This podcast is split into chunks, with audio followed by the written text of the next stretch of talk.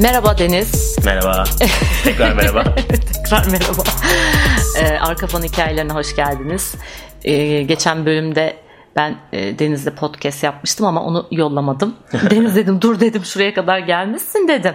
Konuşacak çok şey var dedim. Hemen bir konu daha bulalım dedim ve konumuzu bulduk. Dedik ki söz büyüdür. Evet. Bu önemli, inanılmaz, hayatın içinde olması gereken cümleyi biz bir konuşalım dedik. Benim oğlum bile artık biliyor, 8 yaşında ama 2 senedir anne söz büyüdür, anne söz büyüdür diye bazen beni bile bazı durumlarda uyarıcı oluyor. Söz büyüdür derken biz ne kastediyoruz öncelikle? Bir onu mesela Deniz bir açsın, ben de aralardan tabii ki gireceğim yani, girmeden duramam. Yani aslında şöyle, söz her zaman büyüdür ama en çok ne zaman büyüdür? Bu anne babaları çok ilgilendiren konu bence zaten. O yüzden hemen topunu Nilüfer'e atacağım anne olduğu için. Hayır, ben sana atacağım falan. Ya özellikle söz her zaman büyüdür. Yani ben zaten yetersiz ikisi olan birine sen çirkinsin desem onun dünyasını o an karartacağım gibi. Çocuklukta çok önemli, çünkü çocuklukta anne baba figürü veya öğretmen gibi figürler veya anneanne, babaanne, dede neyse doğrudan otorite olarak kabul edildiği için ne söylüyorsa doğrudur mantığıyla o özellikle 3 ile 7 yaş arasında hele olduğu gibi kabul ediyoruz gerçekimiz olarak. Yani ona sen ne aptal bir kızsın, ne kadar beceriksizsin dediğin anda niye bana böyle söylüyor ya, ben beceriksiz değilim ki demiyor. Tam tersi diyor ki evet ben beceriksizim, kabul ediyor. Çünkü annem söylüyorsa doğrudur yani. Beceriksizim demek ki, süper. Ve bir önceki podcast'te söylemiştik, hani zihin zaten ne düşünsen ona inanıyor. Zihin sana ne kadar beceriksiz olduğunu, ne kadar sakar olduğuna dair bütün deneyimleri yaşatıyor.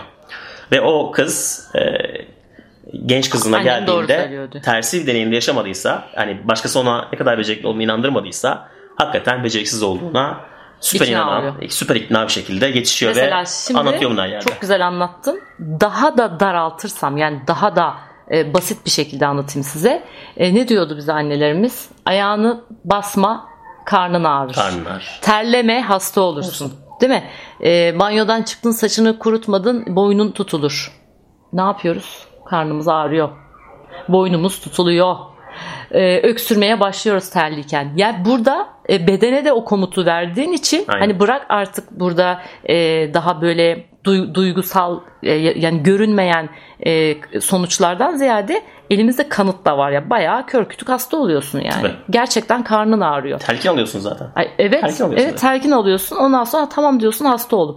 Ya böyle bir şey yok. Yani gerçekten terlediğinde insanlar hasta olmaz. Vücudunda bir mikrop olması gerekiyor bir insanın hasta olabilmesi için. Artık eskiden doktorlar da maalesef bu şekilde konuşuyorlar. Şimdi böyle konuşan bir doktoru, tamam terlemesin, sırtına bilmem ne koyun, işte tişörtünü değiştirin diyen doktoru şu an yani dinç edebilirler. İşaret edebilirler yani. Hakikaten öyle. Yani gerçekten tabipler odasına falan şikayet edebilirsin, sen nasıl bir kafadasın diye. Çünkü artık buna inanan anneler de biz gibi anne ya var tabii yani, hani ben arkadaşlarından görüyorum Tuna'nın ama onlar da annelerinden almışlar işte. Tabii ki de. Ya maalesef bu böyle yani, bir şey gibi, elden ele bayrak yarışı gibi dolaşıyor. Söz büyüdür özetle. Evet. İşin şu boyutu da var bu arada, demin verdiğin örneklerde çok güzel. Devam edilebilir oradan. Yani bilinçaltı bir kere olumsuz ekleri algılamıyor. Terleme, terle. Ha. Düşme, düş. Ay evet. Böyle bir durum var. Ya sen valla iyi ebeveyn olursun ha. Hani çocuğuna unut. Ha. İşte mesela çocuğuna koşma demeyeceksin. Çünkü çocuk onu koş olarak anlıyor. Evet. Onun yerine yavaş yürü. Aynen. Yavaş yürü. Yani ağızdan işte ama tabii şöyle, mesela ben annem çok benim negatif konuşan bir kadın. Anneme işte anne öyle deme. Çünkü yani biliyorum, kadının ağzından çıkan her lafın 10 lafın 8'i şey yani falso, tamam mı? Ben bir anne öyle deme. Ne diyeceğim be? Ama yani gerçekten haklı. Çünkü bir otokontrol sistemi oluşturmanız gerekiyor başlarda. Ama ondan sonra o terminoloji yavaş yavaş yerleşiyor. Çok kolay oturuyor. Ve çok kolay oturuyor. Gerçekten kendiniz bile ve sonrasında başka birisinin sizi uyarmasına da gerek kalmıyor. Siz kendi kendinize zaten ağzınızdan olumsuz bir şey çıktığı zaman hemen diyorsun iptal. Tabii, iptal diyoruz. Bu arada onun üzerine de iptalimizi yapıyoruz. Yani. Aynen öyle. Çünkü yani hani işte yarın 2'deki randevularını sakın unutma dediğin anda zaten geçmiş olsun. Sana ben bugün geldiğinde ne anlattım? Beni köpek ısırdı. Evet. Beni 2 gün önce köpek ısırdı arkadaşlar, sitede bir evin bahçesinden, yani hani tellerden uzanıp böyle büyük çaba sarf etti beni ısırmak için. Ama bana aslında bir şey anlatmaya çalışıyordu. Çünkü ben köpek beni ısırmadan 15 dakika önce kendime zarar veren bir şey düşünüyordum ve onu düşünmek istemiyordum ve bir an şöyle bir düşünce geldi. Yani acaba ben bu düşüncenin bana yararlı olmadığını biliyorum ama yani bu benim niye aklıma geliyor? Benim bunu düşünmem mi gerekiyor? Yani hani bana bir şey ver, bir mesaj verse Allah dedim yani. Hatta o sırada üstümden bir kuş geçiyordu. Dedim ki kuş üstüme kakasını yapsın da ben alayım mesajı dedim. Kuş kaka yapmadan 15 dakika sonra köpek kolumu ısırdı. Yani bütün site ayağa kalktı. İşte bütün köpeklerin şu an karneleri toplanıyor falan ama ben işin çok farklı bir boyutundayım. Yani evet. Hani buna çağırdın diyen olabilir, şey yapabilir ama bir yandan da işte sözüm bayağı böyle büyülenmiş gibi geldi ve bana böyle kondu. Ama tabii bunun altından çok şey de farklı şeyler de çıkabilir. Yani hani evrenle konuşuyorsun. Ki. Hani soruyoruz ya biz. Hep soralım. Bir soru soralım. Mutlaka cevabı gelir diyoruz.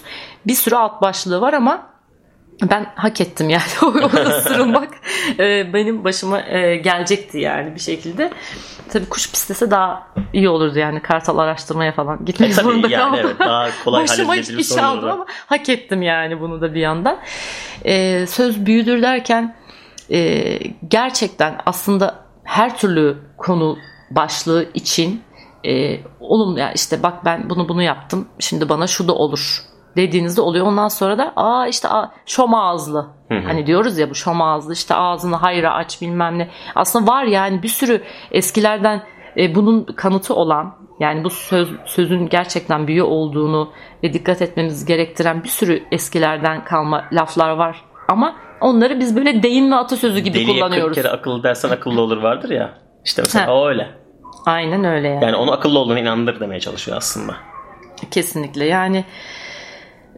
Ama tabii en önemli şey yine çocuklarımıza nasıl davranmamız gerektiğiyle ilgili burada hani kendi kişisel gelişimimizden ziyade çünkü onlar o kadar saf ve temiz bir şekilde alıyorlar ki onları üstlerine dediğiniz her şey de anında gerçekleşebiliyor. Evet, gerçekler oluyor. Onların gerçekleri haline geliyordu o siz söylediğiniz anda.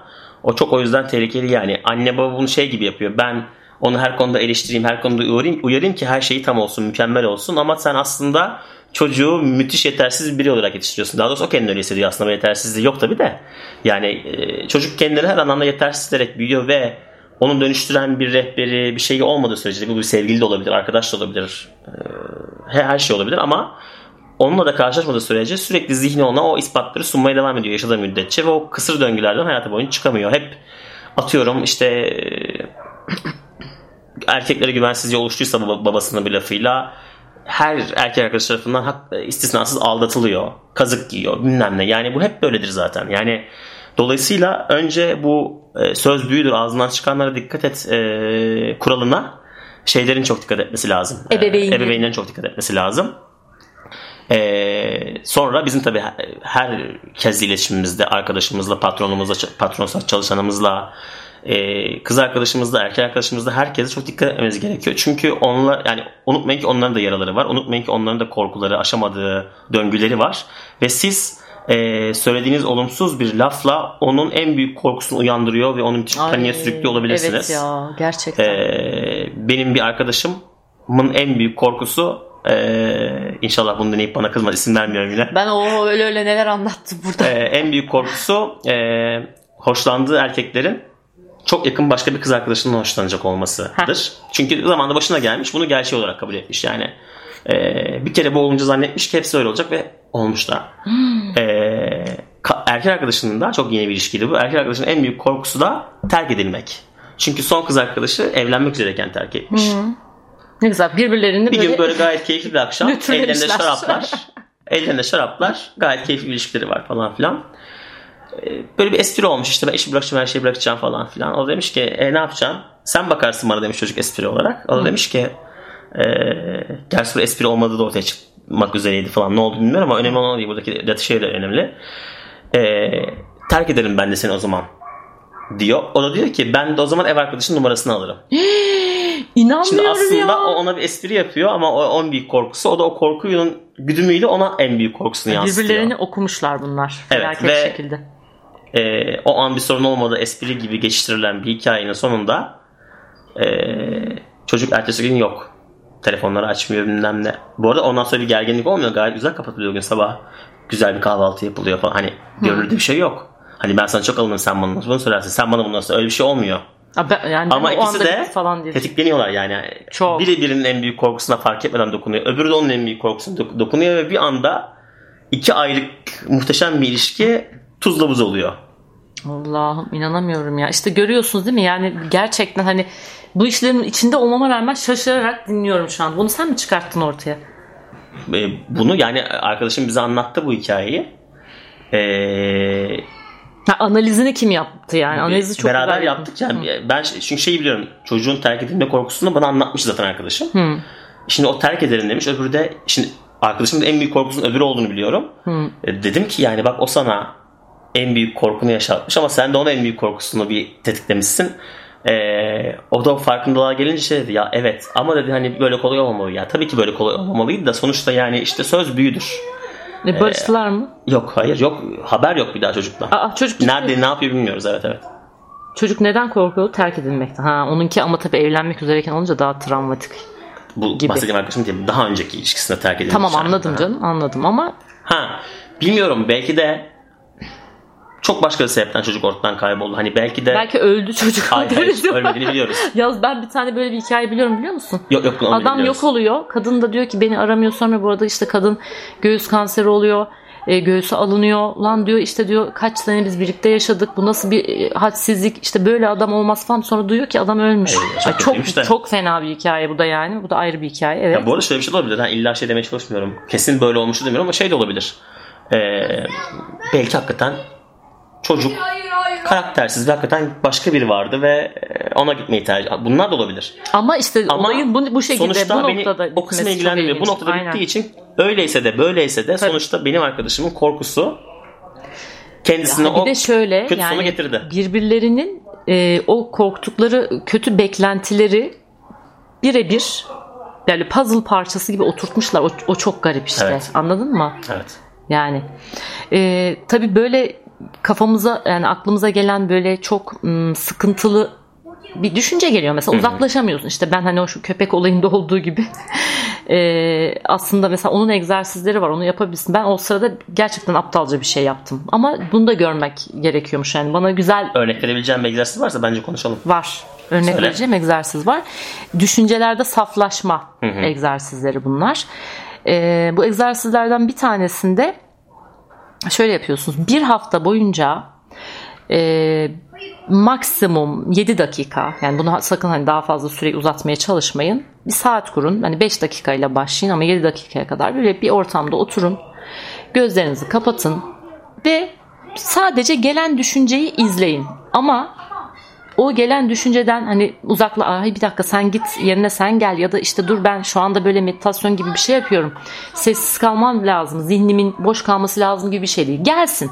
Ne gelirse. Seyirci kalacaksın. Evet, sadece seyirci kalacaksın. O gelen düşünceyi böyle bir düşünce bulutunun içinde hayal edeceksin. Ondan sonra öbürü gelecek. Onu düşüneceksin. Öbürü gelecek. Öbürü gelecek. Öyle gelecek gidecek. Çünkü bir şey düşünceyken sorun olmaz ama düşünce uzun süre bir şey düşündüğünde duyguya dönüşüyor. Şimdi bizim buradaki benim oğlanlar yalnız bahçede bas bağırıyorlar şu anda yani. Ses karışıyor mu acaba? O kadar gelmez. Yani bir şeyin duygu haline gelmesi aslında sıkıntı demeyeceğim ama çözmesi zaman alır. Yani düşünceler, insan her şeyi düşünebilir. Ama düşüncenin duyguya dönüşmemesine biz bu egzersizlerde çalışıyoruz. Aynen. Aslında. Ve duygu da varsa da duygu ne kadar süre taşıyacağınız tamamen size bağlı. Çünkü duygunun, bunu bir hocam söylemişti. Duygunun aslında bizim üzerimizde kalması, mecburi kalması gereken süre 30 saniye. 30 saniyeden sonraki her saniye sizin seçiminiz diyor. Aynen öyle. Bu arada duyguları da yani hisleri de bünyemizden uzaklaştırmanın egzersizleri var ama onu artık başka zaman anlatırım. Şimdi ilk 1 hafta bunu yapıyoruz, gözlemliyoruz ama düzenli, yani bunu bozmadan düzenli bir şekilde bu egzersizi yapıyoruz. Gelen düşünceye bakıyoruz sadece. 2. hafta yine 5-7 dakika arasında yine oturuyoruz 1 hafta boyunca. Bu sefer gelen düşünceyi yollama çabası. Şöyle oluyor. Ya elinizde bir tenis raketi olduğunu hayal edeceksiniz ya da böyle bir cam fanus.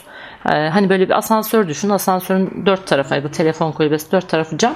Düşünce geliyor ya da bir kişi gelebilir. Bir olay olarak da gelebilir karşınıza. Onun böyle gelişine ya vur ya da bir o cama çarpıp böyle fış diye amele balgamı gibi aşağı doğru indiğini hayal edebilirsiniz. 3. haftaki egzersizinizde de bu sefer yine 5-7 dakika süremiz aynı. Elimize bir obje alıyoruz. Tamam mı? Bu obje ne olabilir? Bir kalem olabilir, bir meyve olabilir. Ama hani meyve biraz daha bence hani meyve demeyeyim, geçiyorum meyveyi. Yani ne bileyim böyle telefon, cep telefonunuz olabilir. Mesela cep telefonunu alıyorsunuz elinize. Önce bir ağırlığını yani 5 duyuyla onu kavruyorsunuz. Eline aldın, tamam mı, telefonu, ağırlığına baktın. Elinde bıraktığı hani soğuk, sert, işte varsa kabı nasıl geliyor eline, neresinde ne hissettiriyor. Ondan sonra bakıyorsun işte sol tarafında sağ tarafında tek bir tuş var, solunda 3 tuş var, bir tanesi işte ses aç kapa tuşu, arkayı çeviriyorsun kamera var. Her şeyin ama didik inceliyorsunuz. Varsa kokusu kokluyorsunuz, varsa bir sesi onu da kulağınıza hani böyle bir şekilde nakşettiriyorsunuz. Ondan sonra koyuyorsunuz kenara, gözünüzü kapatıyorsunuz ve o obje aynen o haliyle eksiksiz bir şekilde gözünüzün önüne getirmeye çalışıyorsunuz. Bana en çok yarayan bu olmuştu. Yani hepsini yaptım ama bana en çok katkı sağlayan bu son aşama oldu.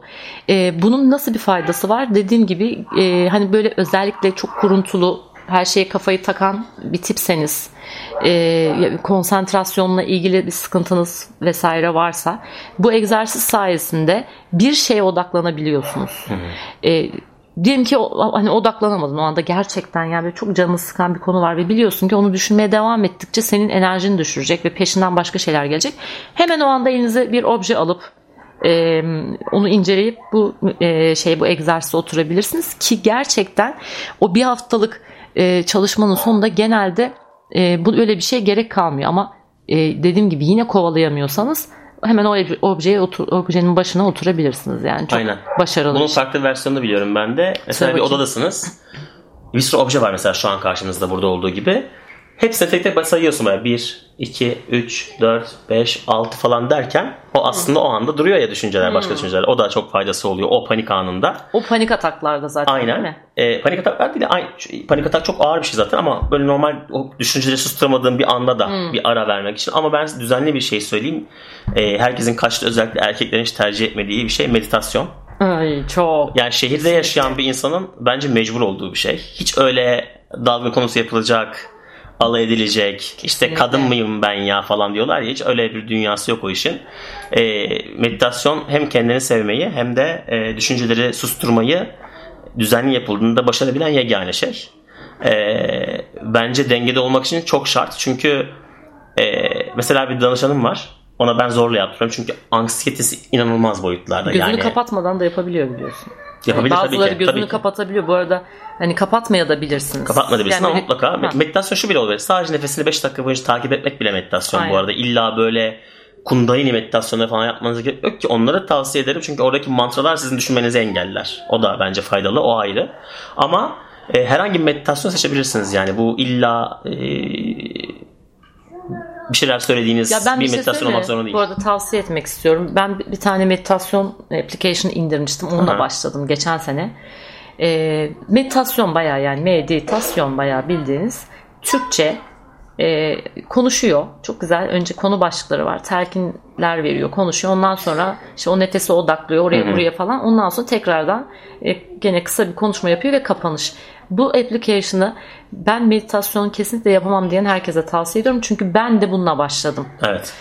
Çünkü o kendinle böyle baş başa kalıp konsantre olmak falan bana böyle çok manasız geliyordu. Yani ben de o yollardan geçtim. Bana da aynı şekilde eskiden. Halbuki ya da böyle çok canım sıkkınken hep müzik dinliyordum. Çılgınlar gibi yani, böyle hani sevdiğim bir müzik olsun ama müzik olsun.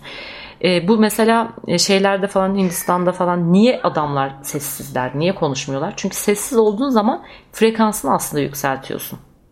Yani onun çok gürültü ve çok müzikli ortam, en sevdiğin ya Beethoven'ı dinle istiyorsan, yani hani en iyi hertzde olsun. O sendeki o sessizlik, yani kendi sesini, kendi nefesini dinlemek kadar insana iyi gelen hiçbir şey yok aslında. Tabii nefesin yavaşlıyor, alfaya geçiyorsun. Bilinçaltında bağlantı kuruyorsun falan. Yani bu mutlaka bu ihtiyaç, yani bu şey değil. Dalı konusu ya sürekli şu anda. Hiç öyle bir şey değil. Yani aynen ihtiyacımız olan bir şey. çok çok ihtiyacı olan bir şey hem de. Ve bir tane danışanım var, şey dedi geçen gün, öfke patlaması yaşıyorum, durduramıyorum, ne oldu bana, ne güzel gidiyorduk falan filan dedi. Dedim ki kaç gün meditasyon yapmıyorsun? Dedi ki ne alaka şimdi? Dedim söyle. Dedi ki 3. 3 işte bak. Aha senin süre. Yani dedim ki yapacaksın. Bana her şeyi eksiksiz yaparak şikayet etme hakkım var. Sorumluluklarını yerine getirmeden bana şikayet edemezsin dedim. Yani kesinlikle. Doğru söylüyorsun, ben evet ya o yüzden bir rahatsızlık hissediyorum içimde falan filan dedim. Yap bakalım. Yani çünkü istiyor ki öfkelendiğinde başka hiçbir şeye odaklanmasın. Hayır, öyle bir şey dünya yok. Sen alışkanlıklarını sürdüreceksin. İyi alışkanlıklarından bahsediyorum tabii ki. Sürdüreceksin. O zaman ne olacak? Gerisine karışma. Ne? Sen esrarını hiç İyi alışkanlıklar. İyi alışkanlıklar. Aynen öyle. Dolayısıyla oradan mesela ben çekip çıkarttım. Çünkü daha önce ona meditasyona ne kadar iyi geldiğini gözlemledim. Şu anda birdenbire bir işte mod değişikliği yaşıyorsa dedim ne eksik olabilir bunda eskisine nazaran? Bence meditasyonu yapıyorlar dediniz. Meditasyonu yani böyle belli bir saatte düzenli olarak yapın diyorlar mesela. Ben onu yapmıyorum ama onun önemini çok ısrarla bence yapıyorum. Her gün yapmak çok önemli. Hayır, her gün ama yani mesela saati de yani böyle hep aynı saatte yapın özellikle diyorlar. Öyle bence atıyorum her gün sabah öğlen öğle yemek yerine sabah uyanınca veya yatmadan önce tercihen. Demek daha mantıklı. Çünkü yine alfaya yakın olduğun saatler olduğu için hani daha faydalı olabilir bilinçaltı tarafında dönüşümde. Ama bence çok önemli değil. Bence önemli olan gün atlamamak. Evet yani gün atlamayın da hani o saati kalsın. Bir de tabii yatmadan öncenin şöyle bir avantajı olabilir. Uyumadan önce yüksek frekansta uyumak çok önemliymiş. Yani mesela biriyle kavga ettin, çok canın sıkkın falan. Mümkünse gerçekten hani bir uyuyayım da kendime geleyim değil. Mümkünse uyumadan önce o ruh halinizi, o psikolojinizi değiştirip frekansınızı yükseltip ondan sonra uykuya dalın. Zaten ben hep şöyle yapıyorum genelde. Meditasyon, şükürler, olumlama, kapanış. Sonra bir de ben İstiklal Marşı. Demin bana dedin ya kendi aramızda sohbette hani sen ne de jeneratör mü demiştin? Enerji sıfırlanmadan uyuyamazsın. Evet, Human Design anlatacağım size arkadaşlar. Evet, onu anlatacak size bir ara. Human Design'ı baştan sona konu. Benim tipimde şöyle bir şey. Sen de enerjimden uyuyamazsın. Yani öyle saat gece 2 oldu hadi ben yatayım durumu yok. Evet doğru yok. Ama yatmam gerektiği için de ben erken kalkmaya da alıştırıyorum kendimi şu anda. Onu da yaparken de işte olumlu bittiğinde eğer hala böyle tam sızmak üzere değilsem. Koşuyorsun. Yo. Bu sefer şey yapıyorum. Çünkü bedene verdiğin komutu uygulamak zorunda aslında beden. Hemen bu sefer kendime terk etmeye başlıyorum. Zihnimi gevşetiyorum, bedenimi gevşetiyorum. Bayağı sayıyorum. Başım, işte boynum, omuzlarım, sırtım tek tek sayıyorum. Gevşiyor, daha da gevşiyor. Havur kıvamına geliyor. Şimdi çok kaliteli bir uykuya dayalıyorum. Yarın sabah da böyle kalkıyorum gibi niyetler koyuyorum. Hiç bu şekilde kendimi terk ettiğimi daha yeni ama 10 gün falan olmuştu yine de. Hiç uyuyamadığımı böyle saatlerce hatırlamıyorum. Öbür türlü de şöyle oluyor. Dön. İşte dön. Dönersin. Evet. Gece 1'de yatıyorsun ama 4'te uyuyorsun. Hani aynen. Bu da çok işime yarıyor benim mesela. Ben de jeneratörüm mesela o Human Design'a göre. Yani insan tasarımı dediğimiz bir şey var. Bu bir bilim dalı. İçinde pek çok bilimi barındırıyor. Bununla ilgili detaylı anlatacağım ama ben de mesela ona göre manifesting jeneratörüm. Ne zaman erken yatayım desem. Arkadaş gerçekten uykum hiç oluyor yani. Evet. Ama böyle pert vaziyette yastığa 5 kala yorulacak hale gelip uyuduğumda da yani deliksiz. Gözümü açtığımda sabah olmuş oluyor. Aynen. Tabii bu biz jeneratörler için geçerli. 3 tip daha insan var bu Human Design'da. İşte onları anlatacağım bile sizlere arkadaşlar. Evet. Ay çok güzel bir konuşmaydı değil mi Deniz? Ay biz böyle var ya sen de böyle. Biz seri yapalım. Ay, gerçekten şu an var ya çünkü şöyle bir şey yani hani bu kadar kısa zamanda bu kadar çok şeyi bu kadar hızlı ve derin bir şekilde harika bir ikili olduk Denizciğim. Bence de. Bence o zaman en kısa zamanda üçüncüsü. Gene gel. Hiçbir şey kişisel algılama. Ben şimdiden söyleyelim. Bu da çok önemli bir konu. Evet. Onu anlatacağız mutlaka size. Sonra 2 tane daha konu anlatacağız. Onlar sürpriz olsun ama. Onu da vermeyeyim şimdi hadi. Evet. Daha da buluruz yani. Sizden de bekleriz. Bizim Deniz'le ilgili konuşmamızı istediğiniz şeyler. Evet ya şey olabilir hakikaten. Nilüfer'e yazabilirsiniz. Hani ya şu konuyu anlatsanız da ben o konuda çok fikir karışıklığı yaşıyorum vesaire gibi bir şey. Aynen. Çünkü ikimiz de farklı eğitimler aldık. Aynen. Farklı bakış açılarıyla ama gördüğünüz gibi hep aynı noktada birleşiyoruz. Hepsi aynı şeyde birleşir gerçekten. Yani R2 alanda, koçluk alanda, akses barlar, simya vesaire, işte biyoenerjiler, cartlar, curtlar hepsi evet bambaşka şeyler anlatır size belki o eğitimde ama günün sonunda hep yine kendini sevmekte, anda kalmakta, aynen, ve olumluya odaklanmakta bulursunuz kendinizi. Evet, evet, kesinlikle. O zaman ben Nilüfer Şaşmaz. Bana Instagram'da ulaşabilirsiniz. arkafonhikayeleri.podcast@gmail.com'a yazabilirsiniz. Hoşçakalın. Bay bay. Deniz, çok teşekkür ederim. Bay bay.